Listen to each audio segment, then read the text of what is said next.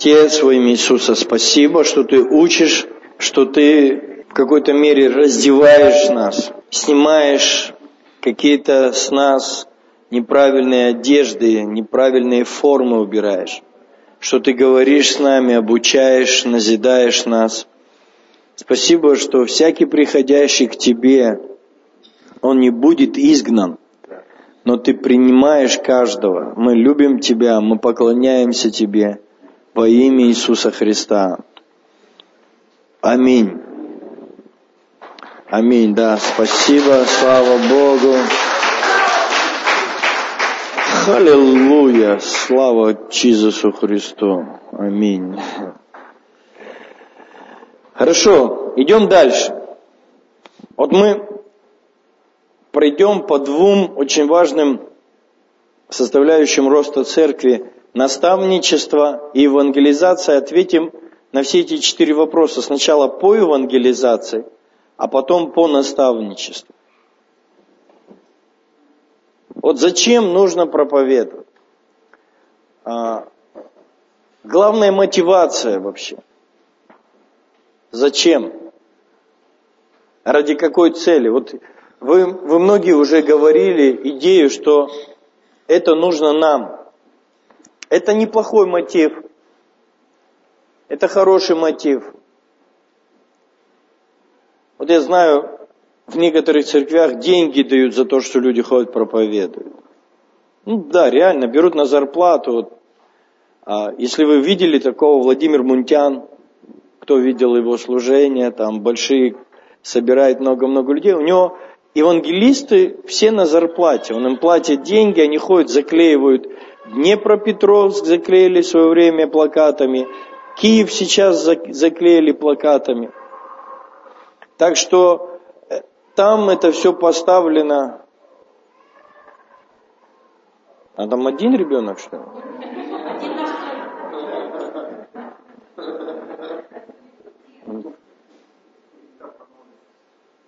Не, в смысле он плачет, без... все хорошо ему, да. Вот, и зачем надо это делать? Вот этот вопрос, вообще вопрос мотивации очень важен. А, я видел людей, которые начинают проповедовать, когда их припекло. Знаешь, как мне сейчас плохо живется, у меня такие проблемы. Я, наверное, пойду, изменю свои обстоятельства, я пойду, начну проповедовать. И его толкает нужда на это. Кто-то говорит, вот меня с работы уволили, пойду хоть попроповедую.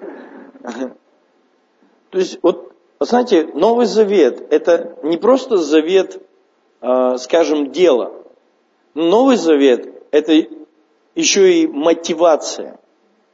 Почему или зачем я что-то делаю? Ради чего я это делаю? Многие из нас мы не делаем, потому что мы не нашли ответа на вопрос, а зачем нам? Вообще, зачем это? Мотивация есть внешняя, мотивация есть внутренняя. Есть внешние факторы, которые являются мотивацией. Вот я вам скажу, внешние факторы это статус. Некоторые люди идут проповедовать, потому что им сказали, ты евангелист, ё-моё. Вау, я евангелист. Все, я обязан. Я должен ходить. Мне дали портфель евангелиста, медаль евангелиста, шапку евангелиста, обувь евангелиста. Еще наклейку наклеили сзади, я евангелист. И вот он идет, у меня статус, я евангелист церкви, все, ты будешь евангелистом. Вау, мне повезло, аллилуйя. И он, он идет евангелист. Еще внешним фактором любого дела являются деньги. Материальное что-то. Запомните, внешняя, внешняя мотивация, она всегда, ну, где-то недели на две хватает. Хотя чаще даже статистика говорит, что хватает дня на три, на четыре. Вот если человек ради статуса, ради какого-то материального блага начинает что-то делать, его ненадолго хватает. Внешне человек зависим от чего-то. Ему как пряником помахали, и он идет за этим. Знаете, вот как ослик, который встал упрямый, и вот пастухи там на этих, они привязывали морковку впереди, и он шел за, за этой морковкой. Убираешь морковку, он стоит. Морковка появляется, все, он начинает двигаться. Вот так и у нас в церквях очень часто. Морковкой пастор помахал, все пошли евангелизировать. Убрал морковку. А зачем мне это дальше делать? А зачем мне это? Ну нет уже вот этого тренера рядом, нет этого вдохновителя, нет вот этого насоса, накачивающего веру. И, и человек перестает это делать. Внутренняя мотивация является любовь к делу и осознание миссии. Вот однажды спросили мать Терезу, журналистка спросила и говорит, вы, вы вот служите этим прокаженным, он там подбираете с улиц, моете их там, э, вообще там рядом с ними сидите в этой грязи, там возите с ними, они же, смотрите, какие больные, столько заразы. Я бы, говорит, и за миллион долларов бы этого не сделала. Мать Тереза сказала, я бы за миллион долларов тоже бы этого никогда не сделал. То есть ее мотивация была, это призвание, миссия. Это внутренняя миссия. И, и вот, знаете, когда у человека внутри, он находит ответ на вопрос, зачем я это делаю. И это объединяется, любовь к этому и миссия. Когда они объединены, это гремучая смесь. Что человек это будет делать долго, часто и постоянно. Если нет миссии, ему просто нравится, это тоже опасная вещь. Я называю таких людей торчки. Вот он это делает, потому что ему это нравится. Ему перестает это нравиться, он не делает. Вот сегодня мне понравилось, сегодня покаялись, фу, класс, сегодня покаялись, я буду делать. В следующий раз пошел, никто не покаялся, может даже по лицу ударили. Плюнули, сказал, пошел вон отсюда, сектант. О, все, больше не буду, мне не нравится больше. Вчера ему нравилось, сегодня ему не нравится. Главным мотивом что мы что-то делаем, является осознание миссии внутри. Мы все миссионеры. Миссионеры мы не плотники. Мы миссионеры. У меня в церкви есть Василий Пискун. Он 12 лет уверовал, отучился в теологическом институте, вообще много всего знает сочиняет сам, ну, такой вообще классный парень. Он песню когда сочиняет. Миссионеры, миссионеры, это не романтика, миссионеры. А кто-то сидел в зале, слушал, говорит, я думаю, что он про пенсионеров поет? Пенсионеры, пенсионеры.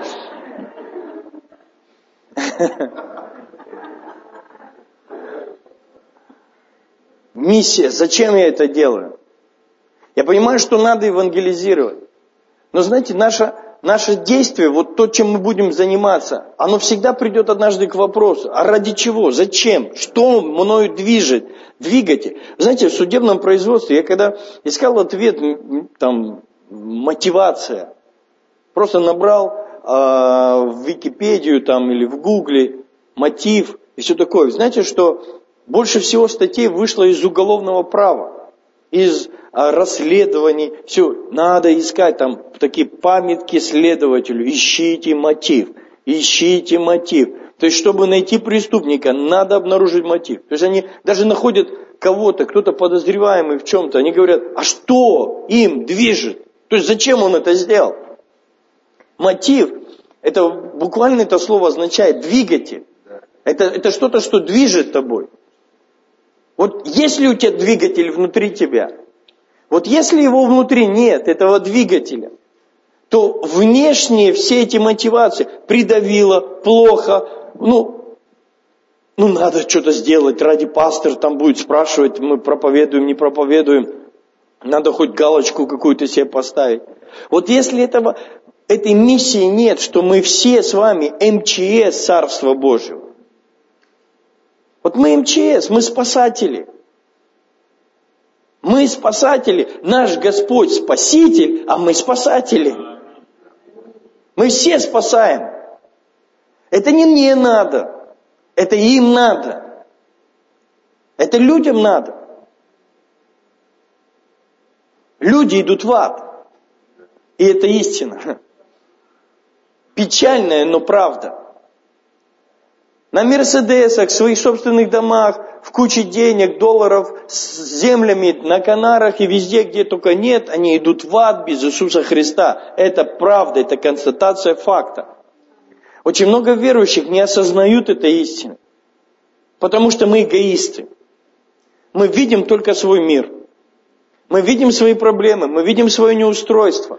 Вы знаете, мы, мы душевно раненые люди. Больные. Душевно раненые люди сосредоточены только на себе. Мы замечаем только, как к нам относятся, что нам не дали, как, на, как нам не ответил Бог, как у нас какие-то проблемы. Когда ты сосредоточен внутри, ты ничего не видишь снаружи. Ты ничего не замечаешь. Ты, ты проходишь мимо людей, и смотрите, у нас в стране какой-то взрыв, а мы уже так легко воспринимаем смерть людей. Когда первые вот эти вот произошли там взрывы, теракты, вся страна всполошилась. Потом с каждым разом, ой, опять, опять, опять. И у нас уже сердца жестокие, ожесточенные становятся, такие твердые. Мы, мы, да, мы привыкаем к горю. Мы свыклись с горем. Мы свыклись с проблемами общества. И многих из нас уже настолько это повисло, что это ничего не изменить. Ничего не изменить, ничего не изменить. Когда-то мы фильм снимали про реабилитационный центр. И я думаю, вы все эту историю знаете, не раз слышали подобную, как звезды выбрасывала, там морские звезды выбрасывала где-то в Австралии или в какой-то там стране в части океании. И как мальчик ходил и бросал эти звезды. И к нему подошел какой-то взрослый и говорит, а зачем ты это делаешь? Смотри, их сколько. Их там очень много выбрасывало на берег. Он говорит, ты ж всем не поможешь. Он говорит, ну я могу помочь хотя бы вот этой. И, и знаете, вот эта вот идея, что наша миссия, она нужна людям. Вот осознание этой миссии, оно и поможет нам проповедовать Евангелие. Потому что мы будем видеть людей в нужде.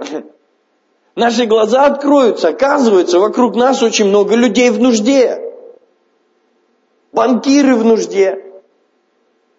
Бомжи в нужде. Мама, воспитывающая одна-троих детей в нужде. Врачи в нужде. Столевары, плотники, разные профессии люди, все в нужде. Ваши соседи, где вы живете, они нуждаются в Иисусе. О, наверное, наркоманы нуждаются. Вы знаете, мы, мы по каким-то внешним признакам определили, кто нуждается, а кто нет. Да, у наркоманов, у бомжей, у преступников, у каких-то вот таких вот людей, которые ведут аморальный образ жизни, настолько разлагаются. Да, у них очевидно, что они нуждаются в Иисусе. Потому что это уже настолько наружу вышло, это настолько уже видно. Те побогаче, те поуютнее живущие, они умеют умело прятать все свои проблемы. Эти ничего не прячут, потому что уже не спрячешь. Но нуждаются все. Каждый человек нуждается. С кем вы едете в автобусе вместе? Любой человек нуждается в проповеди Евангелия. Любой нуждается услышать евангельскую весть о спасении Иисусом Христом. Каждый человек.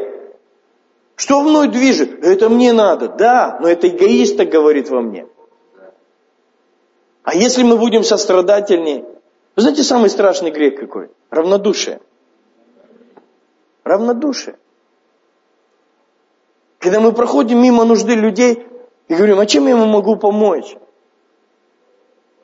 Но ну, у нас есть живительное слово Иисуса Христа. Он сказал, что если кто-то призовет его имя, спасется. Если кто-то призовет его имя, спасется. Они нуждаются. Все. Запиши большими буквами в своем конспекте. Все нуждаются в Иисусе. Все нуждаются, от малого до великого. У нас сегодня Евангелие приобрело социальный характер. Мы, мы поделили общество по тем, кто сильно нуждается и кто вообще не нуждается. И мы мерим, мы под духом мамоны живем. Многими из нас управляет, я сейчас не имею в виду тех, кто в зале, я говорю вообще в целом о христианстве. Нами управляет дух мамоны, потому что мамона деньги определяет, кто нуждается в Боге, а кто не нуждается. И мы слушаем этот дух мамоны по материалистическим ценностям. Мы определяем, кому проповедовать, кому не проповедовать. Хм. А люди все нуждаются. Абсолютно. Каждый человек. Знаете, как подростки нуждаются в Иисусе? Недавно мы столкнулись с такой а, ситуацией в группе ВКонтакте. Очень много есть групп, где пропагандируют смерть, суицид. Просто это, это просто натолкнулись, начали общаться, начали им служить. Оказалось там такое общество, такие большие группы, что мою даже дочь они привлекли к тому, чтобы на нее вытащить вот этих вот суицидников. Кто там вообще стоит за этим? Она даже написала, там, показала, как она руки себе типа режет, там, взяла фотографии чужие, чтобы показать, куда же это пойдет дальше. Ну, хотели разоблачить, хотели вытащить их. Знаете, когда, когда ты живешь и этого не знаешь, думаешь, да, наверное, проблем нет, смотрите, они какие. Да нет, там во проблем. Там такое, так много проблем у женщин, у мужчин со здоровьем, психологических проблем, экономических проблем, мы стали обнаруживать, что в нашу церковь основные проблемы, с которыми люди, ну, на сегодняшний день у нас, мы делаем такой социологический опрос внутри церкви, мы увидели, люди приходят с долгами, больные, не имея собственного жилья. Когда Бог начинает творить чудеса в их жизни, первое, они исцеляются, причем очень часто это гепатит С. Второе, они начинают видеть, как их долги возвращают, ну, решаются вопросы с долгами. И третье, у них появляется своя квартира, своя недвижимость, свое жилье. И это очень распространенное. Причем разные люди получают исцеление, ситуации с долгами и со, с недвижимостью. Бог все это раскручивает. Я как пастор, я увидел, мне нужно в этих трех направлениях что-то делать. Это нужда. Это нужда. А вы видите нужды общества? Вот чтобы проповедовать Евангелие, надо просто нау- походить по улице, посмотреть, и вы найдете столько поводов проповедовать. Столько поводов с людьми говорить. Столько поводов, потому что люди нуждаются. Иисус, помните такая история в Марка в 6 главе? Иисус увидел людей, как бы не имеющих пастора, он жалился над ними и начал их учить. Он увидел нужду. Вот есть нужда. Вот в нашей церкви есть, вот, э, ваш пастор знает эту девушку, у нас Марина есть, э, она занимается служением для людей, инвалидов, для людей с ограниченными знаете, как ее служение началось? Как она начала проповедовать, как она собралась? Сейчас у нее более 300 инвалидов, от детей, колясочников, там, кто не лежачий, кто вообще ходить не может, там всякие перекручены. До 500 человек она обслуживает людей. Знаете, как ее служение началось? Она прочитала в газете небольшое объявление «СОС, помогите». Она просто обратила внимание на это объявление, позвонила по этому телефону. Оказалось, что эта женщина – которая просто взывает о помощи, она живет там одна в квартире, ей никто не может ни помочь, ни убраться и все такое. То есть она сама по себе не может этого делать. Оказалось, что у них между собой сеть, они там уже друг друга знают, они на телефонах, потому что у них у всех по тем временам квартиры давались телефоном обязательно.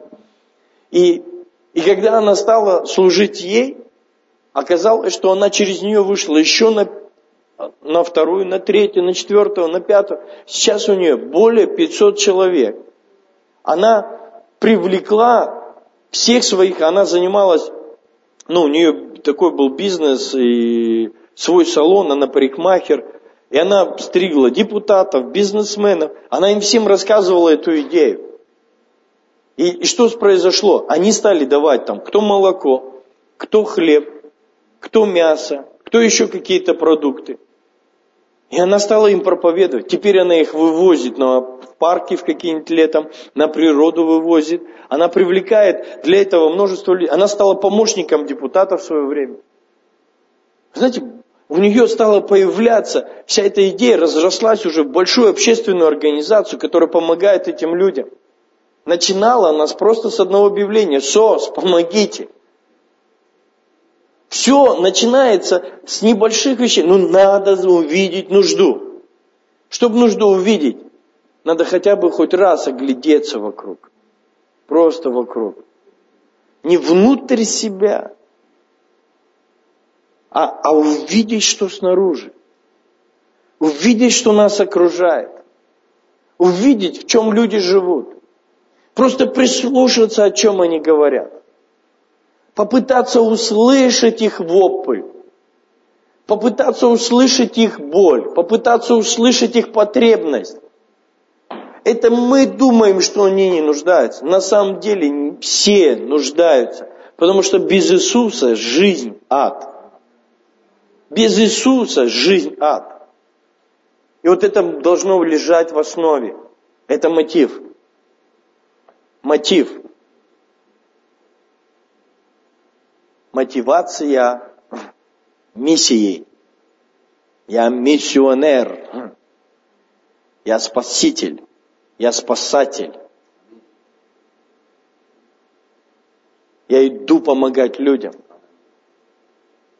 Я вытаскиваю их из пожара ада. Я меняю жизни людей. Мы изменим мир мы изменим мир. Мы меняем мир таким образом. Проповедуя одному из-за миссии спасения, мы меняем мир. Мы меняем мир. Я вам хочу показать одну историю. Марка 5 глава. Марка 5. Пришли на другой берег моря в страну Гадаринскую – и когда вышел он из лодки, тотчас встретил его вышедший из гробов человек, одержимый нечистым духом. Он имел жилище в гробах, и никто не мог его связать даже цепями, потому что многократно был он скован оковами и цепями, но разрывал цепи, разбивал оковы. И никто не в силах был укротить его. Всегда ночью и днем в горах и гробах кричал он и бился о камни. Увидев же Иисуса издалека, прибежал и поклонился ему, и, вскричав громким голосом, сказал, «Что тебе до меня, Иисус, Сын Бога Всевышнего? Заклинаю тебя Богом, не мучь меня». Иисус сказал ему, «Выйди, дух нечистый сего человека». И спросил его, «Как тебе имя?» Он сказал в ответ, «Легион, имя мне, потому что нас много». И много просили его, чтобы не высылал их вон из страны той. Послужит там при горе большое стадо свиней, и просили его, все бесы, говоря, пошли на свиней, чтобы нам войти в них. Иисус тотчас позволил им, и нечистые духи, выйдя, вошли в свиней, и устремилось стадо с крутизны в море. Их было около двух тысяч, и потонули в море. Пасущие же свиней побежали и рассказали в городе и в деревнях. И жители вышли посмотреть, что случилось. Приходят к Иисусу и видят, что бесновавшийся, которым был легион, сидит и одет, и в здравом уме, и устрашились. И устрашились. Видевшие рассказали им о том, как это произошло с бесноватыми освинья, и начали просить его, чтобы отошел от пределов их. И когда он вошел в лодку, бесновавшийся просил его, чтобы быть с ним, но Иисус не дозволил ему, а сказал им, иди домой к своим и расскажи им, что сотворил с тобой Господь, и как помиловал тебя, и пошел и начал проповедовать в Десятиградии, что сотворил с ним Иисус, и все дивились. 21 стих. Когда Иисус опять переправился в лодке на другой берег, собралось к нему множество народа, он был у моря, собралось у него уже множество народа. История начинается со встречи бесноватого человека с Иисусом Христом. Человека очень явно одержимого, по всем проявлениям этому человеку нужно было спасение. Его никто не мог укротить, ему никто не мог помочь, никто его не мог от этого избавить. Да, мы наблюдаем картину явной одержимости, которая граничит на уровне психологического поведения, асоциален полностью, живет в гробах, безответственный, постоянное беспокойство, кричит, бьется, там слово вот это, бился об камни, он буквально разбивал себе голову. Это ужасная картина, которую они нашли. Этот человек, которому мы скажем, да, этому нужна помощь. Но знаете, он к этому состоянию не пришел сразу. Он не сразу стал вот таким. Грех в нем вот эта вот связь с демоническим миром, оно прогрессировало в его жизни и довели его до такого состояния. Потому что кто-то, наверное, на определенном этапе говорил, ему еще не надо. О, ему еще не надо, а этому еще не надо, этому не надо, и этому не надо. У него все в порядке. А потом, когда он уже с голова вот такая вот разбитая, в пух и прах, везде, весь разрисованный, о, ему надо. А когда у него мысли об этом появлялись, никто этого не видел. Когда он начинал эти свои первые шаги в этом опыте, мамы не сразу замечают, как их ребенок стал наркоманом. Потому что первое время он умело это скрывает. Вы знаете, родители девчонок, которые сбрасываются с девятого этажа, говорят, я не знала, что она это хочет сделать.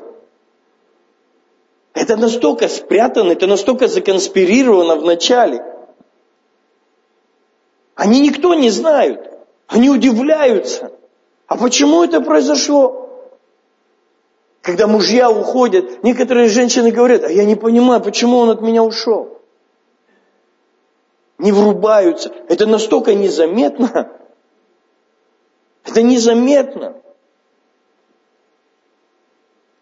О, да, здесь, конечно, ему нужен Иисус. Здесь все проповедники мира скажут, этому парню нужен Иисус. А когда он начинал, сколько это поняли, что ему нужен Иисус? Может быть, вокруг вас есть тот, кто начал этот путь хм, вот к такому состоянию. Может быть, кто-то начал делать первые шаги в этом направлении. Что когда вы его потом узнаете, видите, мне, у меня на моем вот опыте моего служения, я 18 лет, больше 18 лет как верующий, 14 лет я как пастор, на моем пути этих людей, которые приходили там, я помню, пришел один, по тем 90-м, у него барсетка, полная денег, у него цепи, там, золото, весь, у него несколько ларьков овощных там в городе, у него личный водитель его привозил. И многие говорят, а ему еще Иисус не нужен. Увидев внешние признаки, они говорят, он еще не дозрел.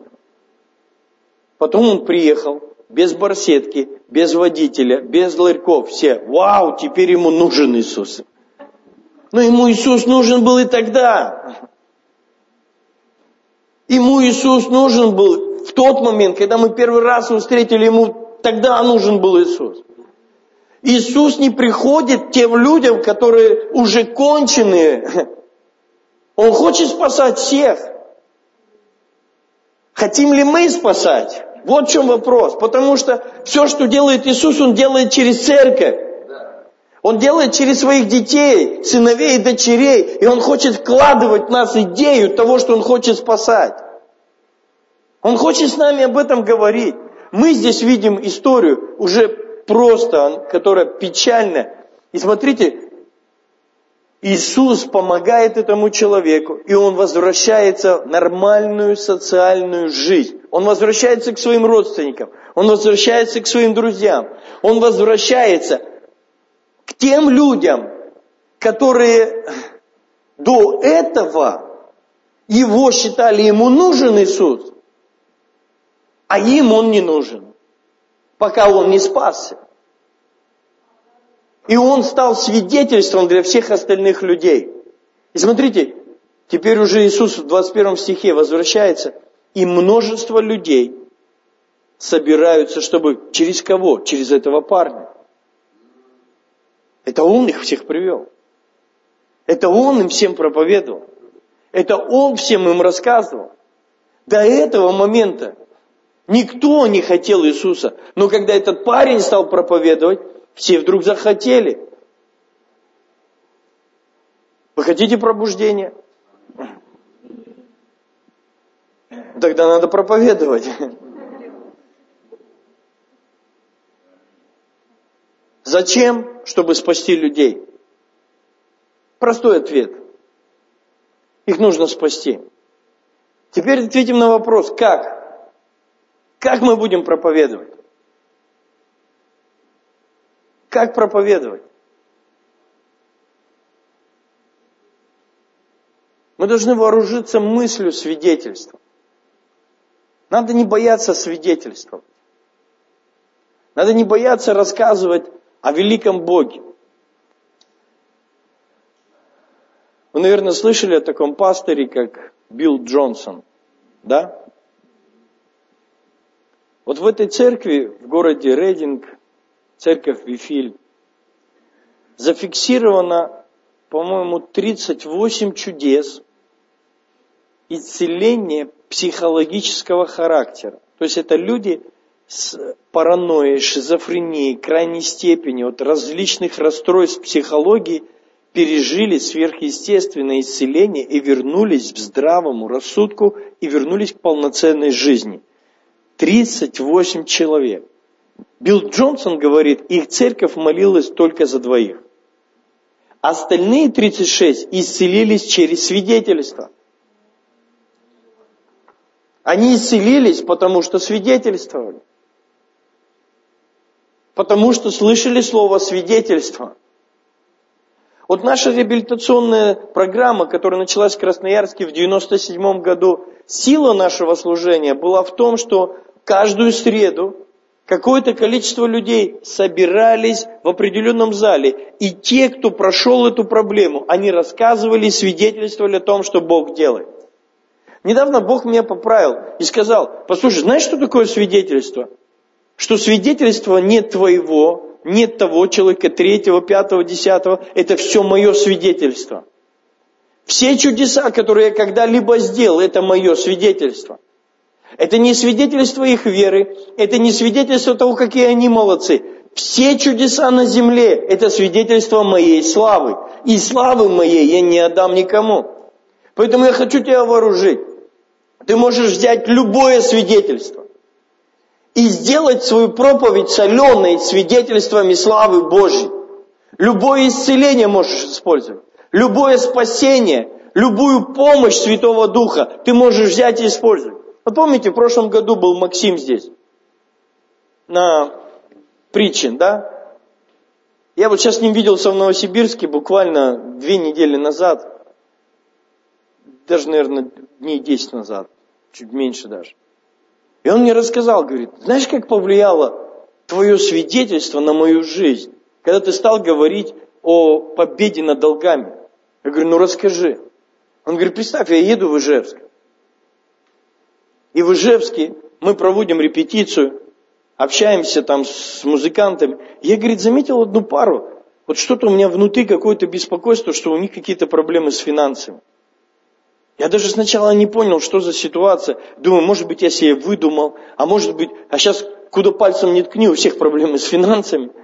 Думаю, вот я великий этот, э, знаю все, да, всезнайка. Но потом все-таки, говорит, что-то внутри меня побудило. Я подошел к ним, говорю, ребят, вот я не знаю, что происходит, но у меня вот такое вот внутри, у вас какие-то ну, проблемы с финансами, и Бог хочет явить вам чудо. Она говорит, слушай, ну у нас реальные проблемы. У нас в бизнесе нереальные проблемы.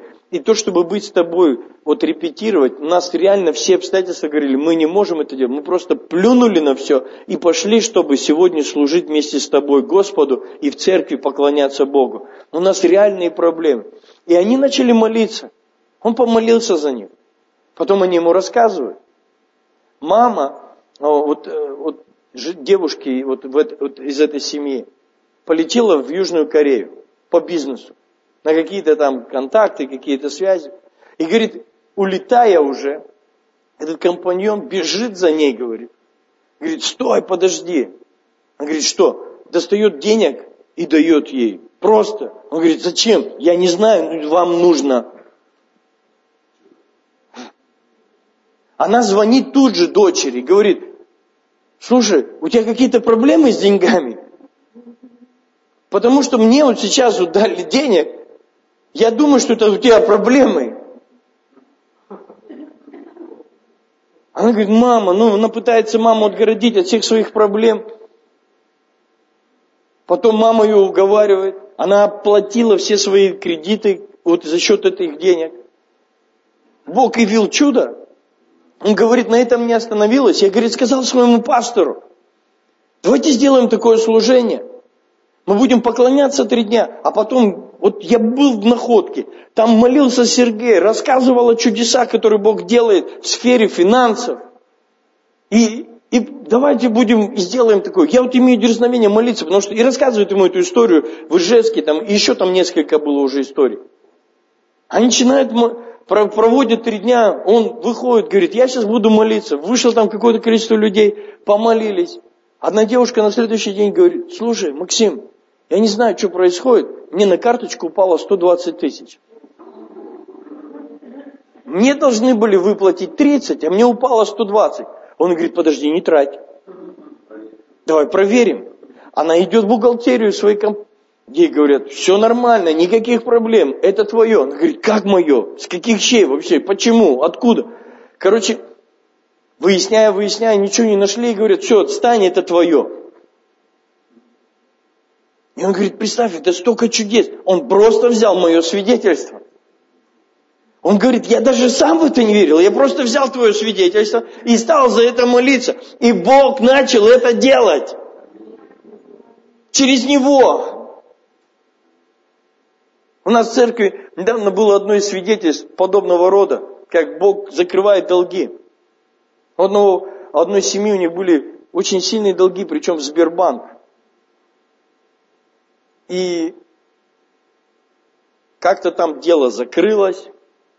Короче, он приезжает к приставам, у него были все карты его э, закрыты, ну, короче, на них арест был наложен, на все его имущество, на выезд из страны был наложен арест. Он приезжает к приставам, они говорят, слушай, ну вот, короче, мы не можем больше на тебя арестовывать, ну, не, мы снимаем с себя арест твоих карт, мы снимаем с себя арест на выезд, ты можешь выезжать, мы убираем этот сторож. Он говорит, ну на мне есть долг. Ну, фактически он вроде есть. Но претензий к тебе нет у Сбербанка. И у нас нет никакого продолжения этого дела. То есть у нас нет никаких дальнейших документов, чтобы продолжать это все с тобой. Мало того, он начинает восстанавливать свои карты – восстанавливать Сбер, Сбер, э, Сберовскую карту. Он приходит восстанавливать, у него на счету лежит, ему упали деньги от Сбер, 20 тысяч рублей.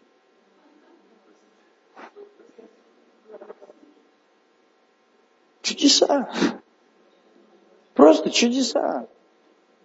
Ты можешь взять это свидетельство и поверить в это. Ты можешь взять свидетельство исцеления. Ты можешь взять любое избавление, восстановление семьи. Любое чудо можешь взять. И проповедовать это свидетельство. И рассказывать его другим людям, вдохновляя, что для Бога нет ничего невозможного. Мы, Бог обещал, что мы будем свидетельствовать. Вот отличие. Кто может быть евангелистом? Евангелистом, дар евангелизма не для всех, но свидетельствовать об Иисусе Христе каждый из нас может. Каждый может говорить о том, что сделал Иисус на кресте. Каждый это может делать. Как? Вопрос как? Как и где?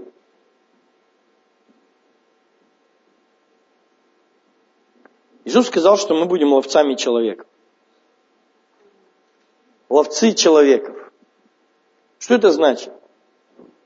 Значит, идти надо к людям. Простая идея. Надо просто быть среди людей и говорить об Иисусе. Надо просто сеять Слово. Надо просто говорить свидетельство славы Божьей. Я учу вот такой идеи у себя в церкви. Вы знаете, можно пойти в поликлинику ближайшую. Там всегда сидят люди в очереди. Можно напечатать одну газетку, одну. Бог исцелил от рака. Раскрыть ее широко. И все будут ее читать. А потом начнут вам задавать вопросы.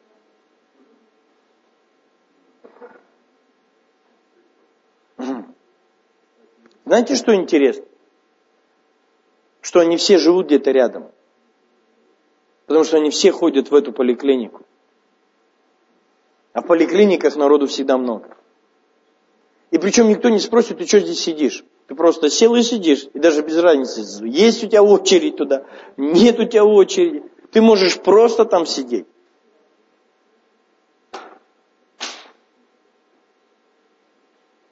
Я своих миссионеров учу, я говорю, ребята, приезжайте в город, устраивайтесь на работать туда, где есть коллектив 25, 30, 40, 50 человек. Даже если вам будут платить копейки там. Вам нужно идти, где люди. Хм. Если вы не будете среди людей, как вы начнете кого-то спасать? Надо обязательно быть среди людей. Надо обязательно с людьми контактировать. Потому что мы заражены Евангелием. И эту эпидемию надо распространять. Надо кому-то об этом говорить. Как? Можно научиться говорить на работе, можно научиться говорить соседям. То есть, по крайней мере, Евангелие нужно не кошкам, не мухам, не комарам. Евангелие нужно людям. Значит, надо всегда искать людей. Разных людей. Надо находить возможности говорить с людьми. И миссия будет вас толкать это делать. Она будет вас подталкивать. Вот когда у вас есть это внутри, я спасатель, я спасаю людей, я спасаю, другого нет сейчас, я только могу спасти. Только я могу сейчас выручить их. И вы пойдете и будете говорить. Потому что вот это вот внутри будет пульсировать. Ты не можешь молчать, ты не имеешь права молчать, ты не можешь. Эти люди уйдут, пойдут в ад. Им будет очень плохо жить без Бога. Надо явить Христа. Надо показать им о Боге. Продемонстрировать Бога. Просто показать характер. Ищите стратегию. Ищите, как вы это будете делать. Последний вопрос. Кто? Кто это должен делать? Все. Каждый должен сказать это самому себе. Я это могу делать. Для этого не нужны специальные люди. Я могу это делать. Как? У одного человека это может быть стратегия для родственников, для соседей. Вот у нас сейчас приехал один пастор учиться на миссионерку. Он сам из Красноярска. Не на миссионерку, а к нам на школу. Он говорит, представь, пастор, я посчитал, у меня в Красноярске, Березовка, там Красноярск, Березовка, там несколько вот таких поселков вокруг города. Где-то 80 человек. Я, он в Оренбурге пастор. Он говорит, я оттуда не мог никого из них спасти. Я просто приехал на библейку, и в первый вечер собралось там что-то человек 15, 12 там родственников – они собрались в одной квартире, и все меня спрашивают о Боге. Я говорю своей церкви, вот сейчас будет скоро Новый год. Используйте праздники для проповеди Евангелия родне. Не празднуйте христиане с христианами. Что за бред какой-то мы выдумали себе? Мы только с непьющими. А как они будут спасаться, если мы не будем есть с грешниками? Кушайте с грешниками, умоляю вас. Они выпьют, они откроются. Что он пьяный поймет? Поймет, Евангелие поймет. Только вы не пейте. Они из одной бутылки, вы из другой. Дух Святой, накрывай меня, накрывай меня.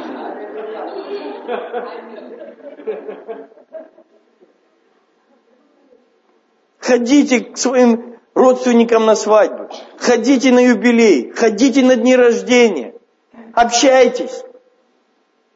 Общайтесь, сейте слово, показывайте, демонстрируйте, что Бог делает в вашей жизни. Не прячьте свидетельства. Показывайте, что Бог сделал. Не стесняйтесь славы Божьей. Мы целую стратегию разрабатываем на Новый год. Да, первый день может быть там, ну знаете, когда выходные, все по домам сидят, родственники по домам, друг другу ходят. Я помню своего детства, все друг другу ходят по, по гостям первых несколько дней. Только христиане никому не ходят, нам нельзя. Хм. Друг напьемся все.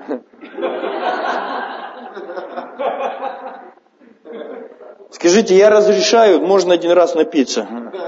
А, шутка. Все, у, слава Богу, ой, идея классная.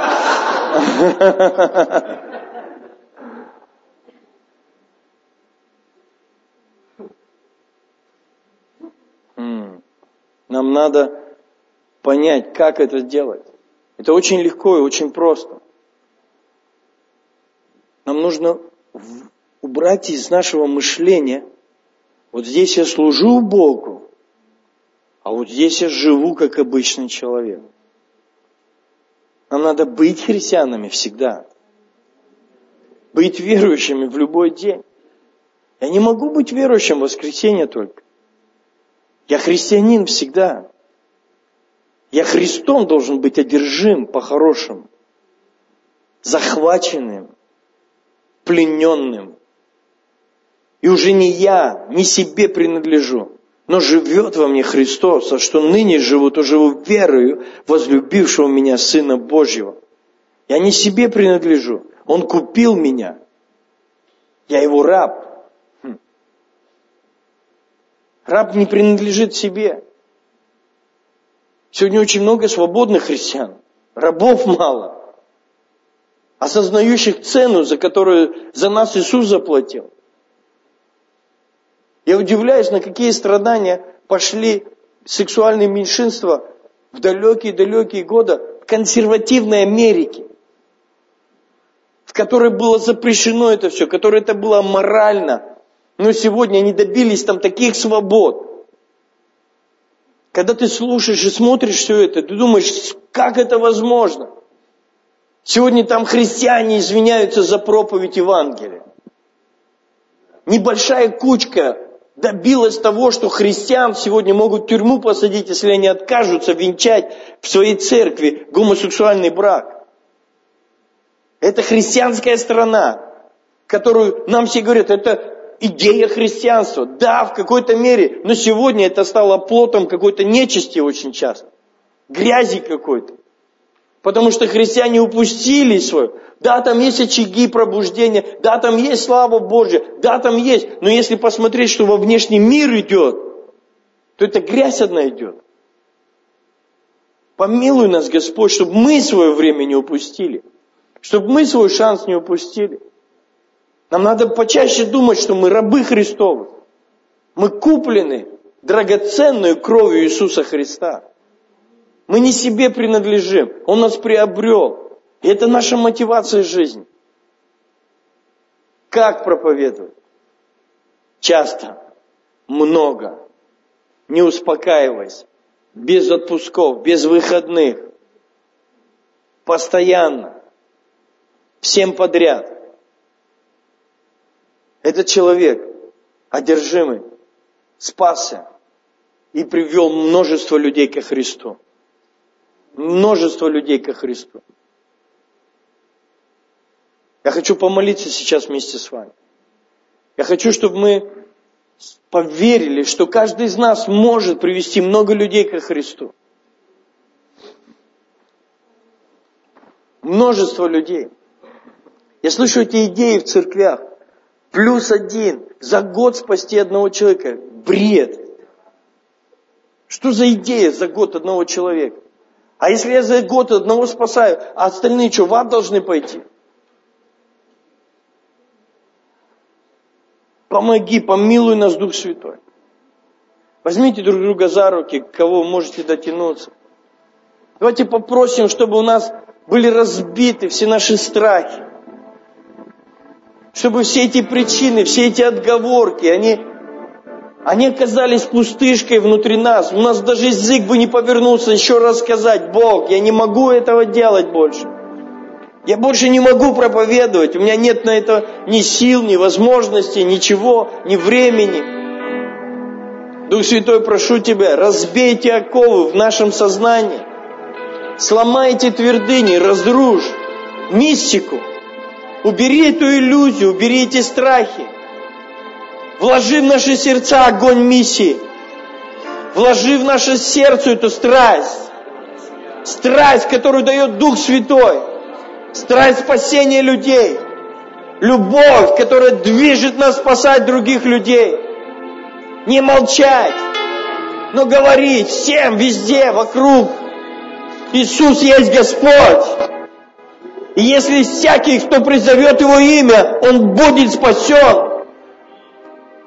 Отец, мы просим Тебя, сними всякую, всякую вуаль, всякое затмение с нашего сознания. Принеси и оживи совесть христиан. Оживи нашу совесть. Дай нам быть не людьми, которые живут ради себя, сосредоточенные на себе. Но открой очи нашего сердца, чтобы нам прозреть и увидеть, какое славное наследие для святых, и как безмерно величие могущества Его в нас. Дух Святой, прошу Тебя, сойди сейчас сюда.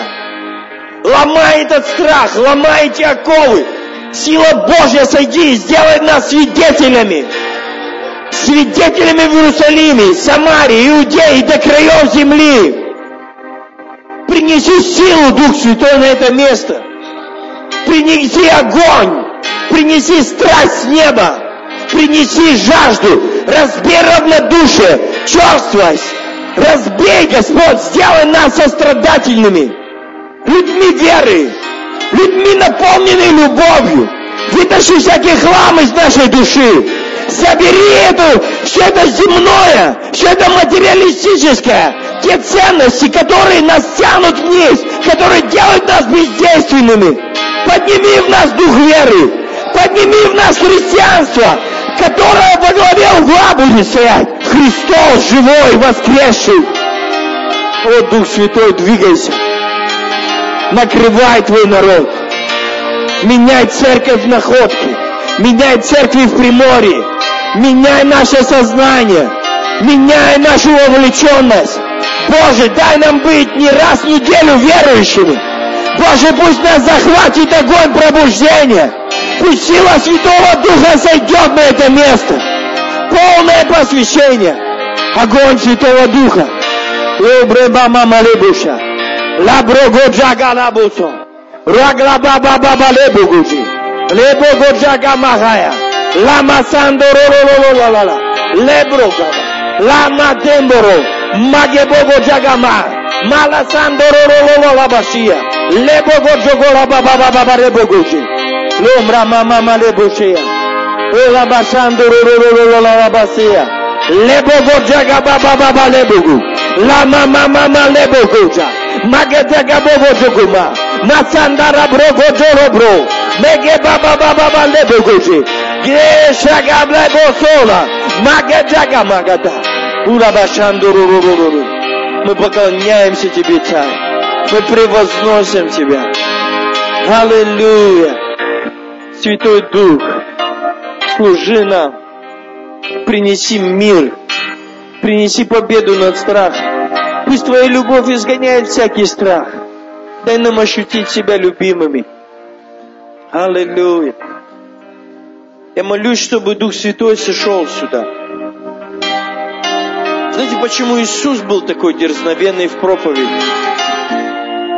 Он начал свое служение.